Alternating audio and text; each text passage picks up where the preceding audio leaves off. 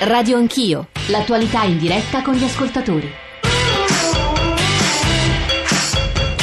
Sono le 9.05, tornate con Radio Anch'io, Radio 1, Giorgio Zanchini al microfono. Eh, abbiamo rivolto a voi una domanda di fondo, a voi, ai nostri ospiti, a noi stessi, perché poi è un tema che riguarda l'Occidente in sostanza, perché alcuni europei, alcuni italiani, decine, centinaia e migliaia a livello europeo continentale abbracciano l'Islam più radicale, lasciano i nostri paesi, partono per l'Iraq e la Siria dove si arruolano tra le file violenti, tra le fila violentissime dell'ISIS. E ripartiamo dalle vostre voci, dalle vostre voci anche alla luce delle cose che avete ascoltato, delle parole di Magdi Cristiano Allam, dell'imam Pallavicini, i nostri riferimenti 800 05 0001 per intervenire in diretta, 335 699 2949 per i vostri sms, i vostri whatsapp, radio anch'io, chiocciolarai.it per i messaggi di posta elettronica. Leggo un po' di sms, un po' di mail e poi la parola a voi ascoltatori già collegati con noi. Omar, l'unico lavaggio del cervello in atto è quello compiuto dai mass media. Spingere le civiltà occidentali all'odio verso l'Islam non risolverà di certo la situazione, anzi non si farà altro che espandere il problema, esattamente il contrario di quello che si dovrebbe fare, ovvero emarginare questi gruppi pericolosi. Bisogna smetterla di far passare il messaggio che i musulmani sono tutti terroristi. Mi chiedo quale sia lo scopo di questa propaganda. E poi Franco, bravo Magdi Cristiano Alla, ma ascoltiamolo, lui li conosce bene, come li conosceva bene anche la grande Oriana Fallaci. Devo dire stamane il Libero e il giornale ah, titolano a tutta pagina con una specie di elogio del pensiero di Oriana Fallaci che a loro avviso una parte degli editorialisti, dei giornalisti, dei pensatori italiani adesso riprendono. Leggiamo e diffondiamo la rabbia e l'orgoglio. E poi eh, da cristiano, complimenti per le ultime parole dell'imam. Andrebbero affisse in ogni moschea in ogni chiesa. Il problema per me è la mancanza di un leader unico dell'imam tra i musulmani, tipo il Papa per i cattolici. E poi l'ultimo che vi leggo è per capire bene occorre pure sentire direttamente l'ISIS. Difficile, ma per tanti esperti non dovrebbe essere difficile. È difficilissimo avere la, la, la voce del, dell'ISIS e dei membri dell'ISIS. Giusi, anche Radio Anch'io sta facendo un servizio di parte supino, il servizio sulle moschee è penoso, avete trasmesso solo le opinioni favorevoli, come al solito i miseri, tiepidi italiani si mettono a zerbino di fronte a qualsiasi novità, non riconoscendo né difendendo il valore delle nostre tradizioni e della nostra profonda, bellissima cultura. C'era una segnalazione che c'era arrivata attraverso le mail bella di Igino, un interessante articolo dal sito Nuova Bussola Quotidiana, quindi andateci se, se siete interessati a questo tema, che riporta la testimonianza di una musulmana che, come dice l'introduzione dell'articolo, da anni si batte per una riforma dell'Islam dall'interno. Il titolo è Io musulmana dico, l'ISIS è dentro di noi. Lorenzo da Trieste, Paolo da Roma. Lorenzo, buongiorno. Buongiorno, eh, io tento di, di, dire due cose. La prima sì. è al governo italiano, al ministro degli interni, ma specialmente all'Europa, sì. che sono bravissime a creare leggi, disposizioni a livello economico. Cosa ci vuole? Per togliere non solo il passaporto, come stanno facendo in Inghilterra, la cittadinanza al singolo e anche alle persone vicine al singolo totalmente di cittadinanza europea, italiana, a chi fa associazione terroristica in qualsiasi posto, in qualsiasi luogo d'Italia. In qualsiasi L'80% di chi, si è, di chi si è arruolato sarebbe italiano, sarebbe italiano e cittadinanza italiano, quindi lei propone una cosa non tanto facile dal punto di vista giuridico. Io, eh. io, propongo, io propongo che una persona che si arruola in un, in, un, in un, movimento come questo, ma lo fa e anche poi diventa veramente per tutti noi, perché qua non dobbiamo difendere noi adulti, dobbiamo difendere il futuro anche dei bambini. Qui, ci, qui ci sono le famiglie, la cultura e non solo quella cristiana. Io credo che sono d'accordo tante persone, però, però permetto un discorso. A questi andrebbe tolta la cittadinanza italiana. Io l'avrei già fatto da tempo. Permetto di, anche di dire un'altra cosa. L'Europa è cresciuta nella libertà cristiana e ha profonde radici cristiane e noi sembra che oggi dobbiamo giustificarci di questo, mentre è una religione assolutamente, voglio dire, che predica la tolleranza, la tolleranza tra tutti, dobbiamo togliere i crocifissi, va bene, abbiamo tolto tante cose, adesso dobbiamo anche giustificare e spiegare, cercare sì, nei Lorenzo, dettagli, Lorenzo, nelle no, pieghe. La, la fermo, no, no, no, non la fermo per, per, censurarlo, ovviamente, la fermo perché mi sembra che il suo pensiero sia stato espresso con grande chiarezza. Paolo da Roma, buongiorno anche a lei. Voi e grazie del tempo che mi date. Che ci dice? Guardi, io una domanda, ma fondamentalmente anche un invito agli amici musulmani in Italia, idealmente a tutto il mondo.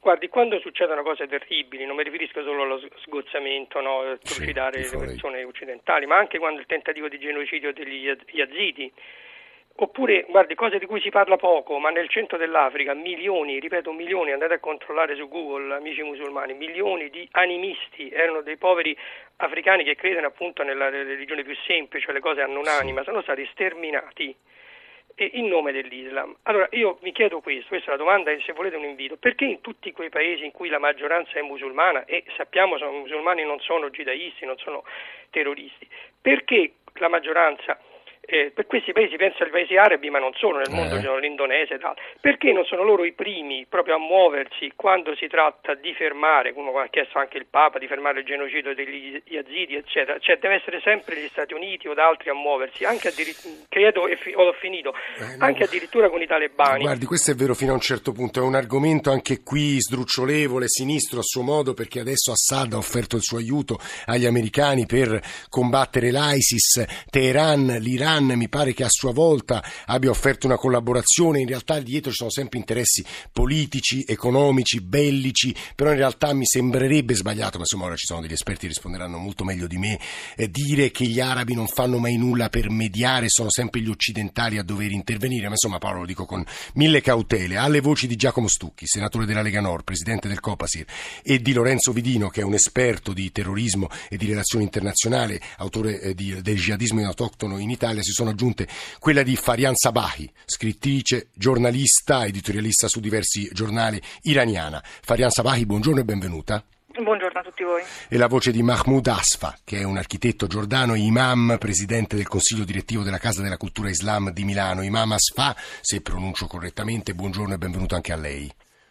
Buongiorno, buongiorno. Prima però di rivolgermi a Farian Sabahi e a Mahmoud Asfa, una domanda a Giacomo Stucchi, lo ripeto, presidente del Copasir. Ha sentito i nostri ascoltatori, ha sentito la coda del dibattito fra, lo, fra Yahya Palavicini, imam, e fra Magdi Cristiano Allam, ma soprattutto una domanda che le farei. Il eh, sistema giuridico italiano è sufficientemente pronto contro queste nuove forme di terrorismo perché sappiamo dalla lettura dei giornali che sarebbero pronte delle modifiche che inasprirebbero le nostre, eh, le nostre norme. Allora, che ci dice Stucchi?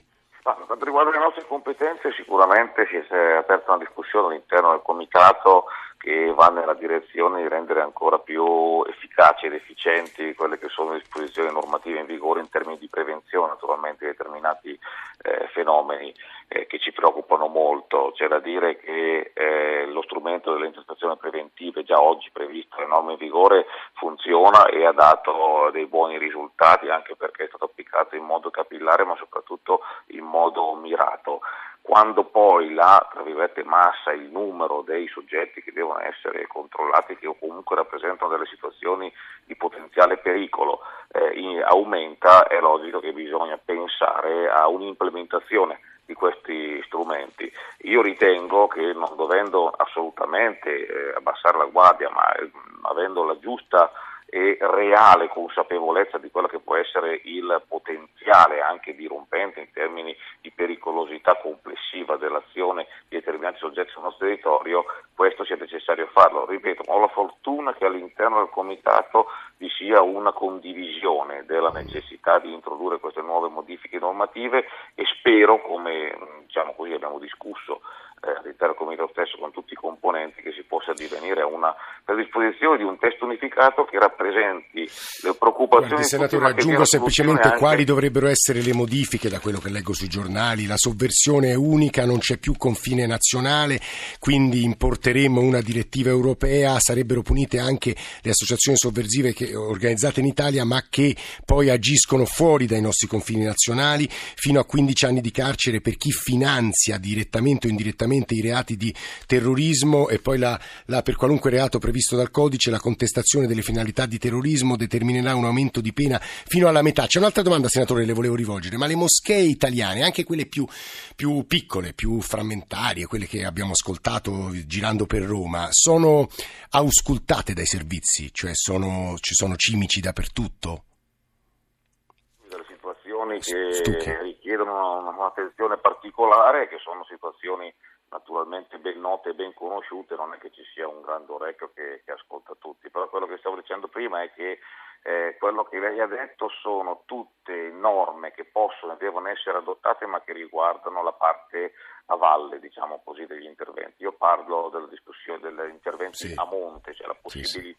Di evitare che poi si arrivi a quelle situazioni e abbiamo la stessa determinazione che magari può essere manifestata in modo differente, naturalmente, visto che il nostro ruolo è un ruolo, tra virgolette, un attimino più delicato, eh, di chi poi è tenuto a far applicare queste norme. Quindi la stessa determinazione, la stessa voglia di essere incisivi nel prevenire Sì. qualsiasi intervento. È la voce di Giacomo Stucchi, presidente del Comitato di Vigilanza sui Servizi. Sì, diceva prima dell'80% dei cittadini Italiani. che hanno anche cittadinanza, hanno anche cittadinanza italiana, questo è opportuno sottolinearlo perché parecchi hanno la doppia cittadinanza. doppia cittadinanza, però sono nati e cresciuti qui perché hanno un'età giovanissima, Sì, tra no, i è 20 e i giusto 30. specificare Sì, il sì. fatto che sono cittadini italiani ma che spesso hanno anche una doppia cittadinanza. Senatore Stucchi, poi questo ce lo dirà più nel dettaglio Lorenzo Vidino che ha studiato i loro percorsi di vita. Farian Sabahi, lo dicevo, scrittrice, giornalista iraniana, autrice di un reportage molto bello sulla rivista del Sole 24 Ore tra le convertite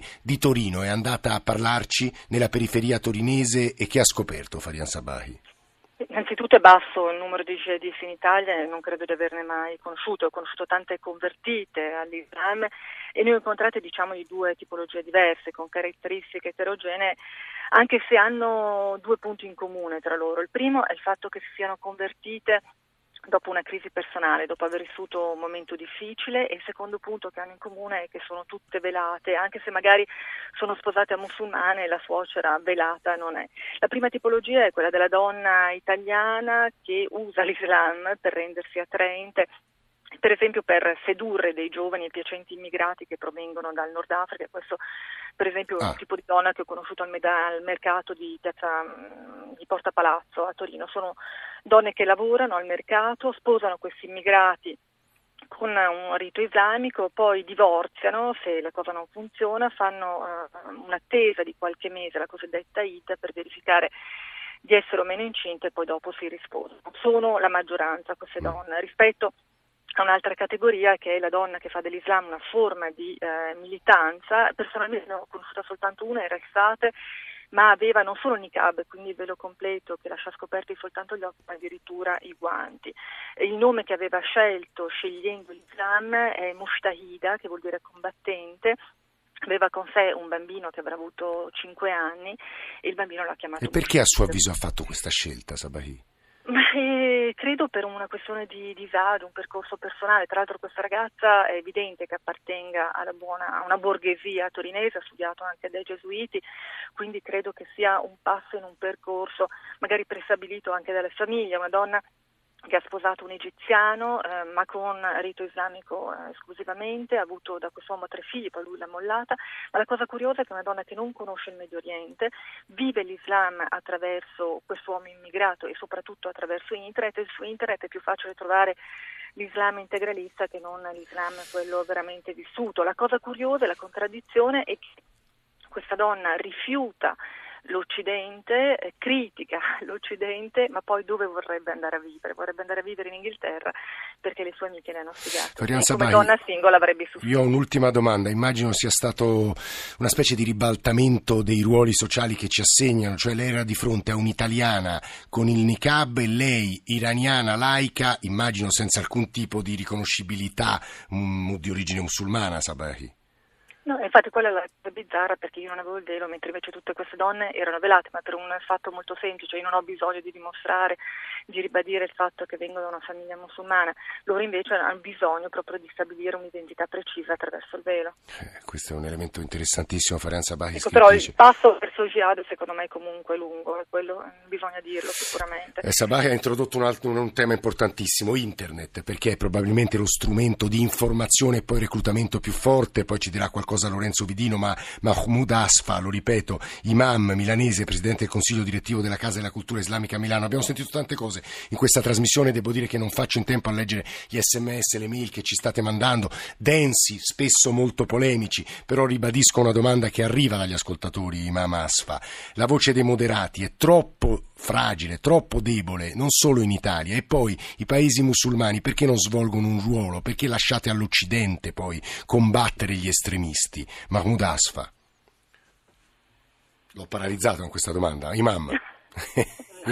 Imam eh, questa, questa, domanda bisogna, bisogna anche eh, diciamo, orientarla verso i responsabili di questi paesi. No, noi siamo, non siamo responsabili, però quello che volevo dire è che eh, questi gruppi, l'ISIS, Al-Qaeda, eh, io purtroppo io sono veramente, mi, mi, mi domando tantissime volte mi viene questa domanda, che questi gruppi in poco tempo diventano una potenza incredibile. Eh. Come mai chi li finanzia, eh. chi dietro questi gruppi? Questa è una domanda veramente non riesco a trovare una soluzione. Beh, li finanziano anche no, paesi, no, no, paesi musulmani tipo eh, il Qatar, ma paesi musulmani quali sono? Quali il Qatar, Arabia Saudita, lo sappiamo. Eh, ma il, no, chi? Io veramente non lo so chi sono, perché veramente c'è una, una, una, un gruppo che non è neanche da due anni, questo ISIS, che, questo gruppo de- terroristico che veramente eh, come musulmano condanno eh, questi gruppi e, e, io dichiaro sinceramente che non, non, non, hanno a che fare con la nostra religione, non hanno a che fare con, con l'Islam come religione, perché l'Islam è una religione di, di collaborazione, di dialogo, di, di, apertura, di pace, questa è la mia religione, non, la, non quel, quei gruppi che veramente uccidono senza pietà, questi qui non, non appartengono alla mia religione. Io secondo me eh, questi, questi, gruppi che sono stati formati purtroppo per le politiche sbagliate degli Stati Uniti, perché gli Stati Uniti, eh, tutto questo, questo, questo di, di, conf, questa confusione che sta eh, succedendo nel nostro mondo arabo-musulmano per le politiche sbagliate, perché adesso gli iracheni stessi, che erano veramente vittime di Saddam Hussein dicono magari se tornasse Saddam Hussein perché lì almeno non c'era questo disordine, non c'era questo... questo certo, questo nel, nelle analisi che vengono fatte stamane una delle cause è quella che adduce Mahmoud Asfa, cioè l'Occidente ha sbagliato strategia e l'esito di questi processi sbagliati è, è anche questo. Devo dire che in realtà... Nascono questi. Eh, nascono, na, questi, nascono questi gli estremisti e gli estremismi. Guardi Mahmoud Asfa, lei ha detto una cosa importante. Poi, sì, finisca. Importante, poi eh, aggiungo una cosa, perché anche gli Stati Uniti stessi, l'Europa, può intervenire a fermare questi gruppi, perché vengono aiutati, ma non so adesso, non devo dire che gli americani fabbricano questi gruppi, ma anche tramite i loro alleati. Cioè, poi adesso e lì, e lì torniamo all'Arabia, deve... all'Arabia, al Qatar, alleati dell'Occidente. Questo, ah. questo temo sia vero, Mahmoud Asfa. Io eh, vorrei fermarla. Lei ha introdotto tanti temi, soprattutto tanti per Lorenzo Vidino che a questo punto si stanno accumulando, ci sono ascoltatori in attesa. Noi abbiamo scelto, prima di sentire le voci di questi ascoltatori, però di ascoltarci assieme un brano, diciamo, di, di dialogo interculturale, in questo caso intermusicale, fra il frontman dei Pearl Jam, Eddie Vedder, con un cantante, un musicista pakistano che si chiama Nursat Fateh Ali Khan. Il pezzo è The Long Road.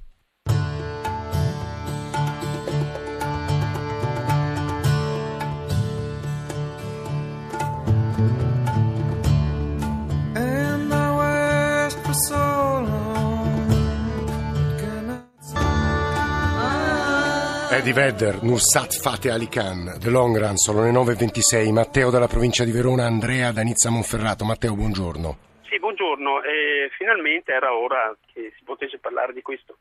Penso di essere uno dei pochi italiani che ha letto il Corano nella versione della Epli, per cui penso non si possa mettere in dubbio la bontà di questo libro. E, ed, è, uh, ed è una violenza continua io se volete mi sono scritto i punti, i no, vari vabbè, versicoli, le varie sure. Eh. No, ve li mando, mi date una mail. Sì, sì, mando. radio anch'io, chiocciolarai.it, certo che eh, ce li deve mandare, Magdi Cristiano Allam sosteneva la, la stessa donna, cosa. Eh. Per cui la donna deve andare coperta, è inferiore all'uomo, c'è scritto, Dio li colga rispetto ai cristiani e che tu li leghi Però Matteo, allora risponda a questa mia domanda. Io non voglio, come sostiene un ascoltatore che ha appena scritto a Radio 1, fare una specie di propaganda del multiculturalismo e della tolleranza verso tutti, perché non credo sia questo il nostro ruolo. Noi riportiamo, eh. cerchiamo di fotografare. Però Matteo, dica la verità. E a Verona, nelle sue zone, è pieno di musulmani che fanno una vita assolutamente laica, eh, come noi, nessuna, no. senza donne velate, senza aggressività. Io... Questo no. Qual è la pratica poi? No, io ho paura che adesso sono minoranza minoranza,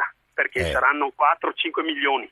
Quando saranno 10 o 15 forse cambia il giochino, forse.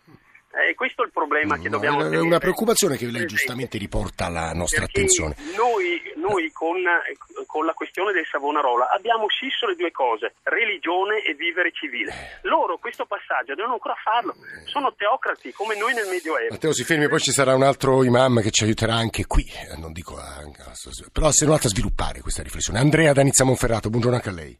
Buongiorno a lei e ai suoi ospiti. Io sì. non vorrei ridimensionare il problema, ma mi ricordo che ai tempi, anni fa, quando c'era il servizio militare, poi molti ragazzi, finito il servizio militare, si arruolavano nella legione straniera perché poi volevano andare proprio a combattere, allora la legione straniera interveniva in Africa. Secondo me è proprio una cosa nel DNA dell'uomo, che ci sono delle persone che hanno proprio l'istinto della guerra e quindi adesso vanno dove possono. Ecco, dove, eh, per... guardi, qui andiamo un po' alle ragioni, la domanda che avevamo posto all'inizio, le ragioni che spingono un occidentale, spesso integrato, spesso eh, vicino ai valori anche consumistici, se vogliamo, del nostro, del nostro Occidente, a cambiare, a, a fare il salto, e veramente il salto di di sistema, però Lorenzo Vidino, eh, ci, lo dicevo poco fa, si stanno accumulando troppi temi, è per lei troppo difficile, lei ha lavorato sul jihadismo autoctono in, autoctono in Italia e in Europa. Una domanda prima dell'interruzione, ma poi torneremo da lei. Quanto conta Internet per eh, modificare il quadro? Infatti secondo me il discorso dovrebbe essere spostato dal, dalle moschee a internet, in realtà se eh. guardiamo il profilo dei soggetti che vanno in Siria, che si uniscono a ISIS, pochissimi di questi vanno in moschea, sono spesso respinti dalle moschee eh. o loro stessi non sono in accordo con la leadership delle moschee che vedono troppo moderata. Tutto questo mondo è su internet, in Italia e nel resto d'Europa. Vorrei poi tornare brevemente sì, su uno dei punti che ha fatto il, il, senatore quando si parlava del sistema repressivo italiano, eh, che è in sostanza ottimo sia per per quanto riguarda le leggi sia per quanto riguarda il lavoro eh, della Digos, dei ROS, dei servizi. Chiaramente qualsiasi cosa può essere sempre migliorata, ma è un lavoro ottimo. Quello che però in realtà manca in Italia rispetto agli altri paesi europei è un sistema preventivo. Eh, un sistema cioè? che è un, ad esempio cosa succede quando si ha un diciottenne che chiaramente ha simpatie jihadiste che vuole partire per la Siria non sempre lo si può arrestare, uno Stato di diritto non si può metterlo in galera solo perché esprime certe volontà. Esistono dei sistemi in altri paesi. Eh, gli inglesi si preparano a fare questo. Eh, no, da tempo ce l'hanno, quasi dieci anni che hanno un sistema di controradicalizzazione in cui imam, assistenti sociali, leader della comunità ai- lavorano con le autorità per prevenire questa radicalizzazione e per Ma addirittura leggevo che Boris Johnson, il sindaco di Londra, sul Daily Telegraph ieri ha eh, insomma, auspicato la presunzione di colpevolezza preventiva, ovvero sia chi lascia, ehm, aspetti che ritrovo il passaggio, il passaggio letterale, prevede l'arresto automatico di chi si reca in Iraq o in Siria. Qui francamente lo Stato di diritto va a farsi Molto benedire. Sono diciamo, statement politici questi. Dal punto di vista legale è molto difficile, specialmente in Inghilterra un qualcosa del genere non passerebbe. Però insieme a un sistema repressivo che deve essere duro indubbiamente per un fenomeno del genere che è pericolosissimo, deve esistere un sistema, e questa è l'esperienza europea eh, del centro e nord Europa, un sistema di misure più soft insieme a quelle dure di, eh, di prevenzione che chiaramente non sempre funziona ma che fa parte di un, uh, di un sistema dell'antiterrorismo e in Italia questo sistema manca.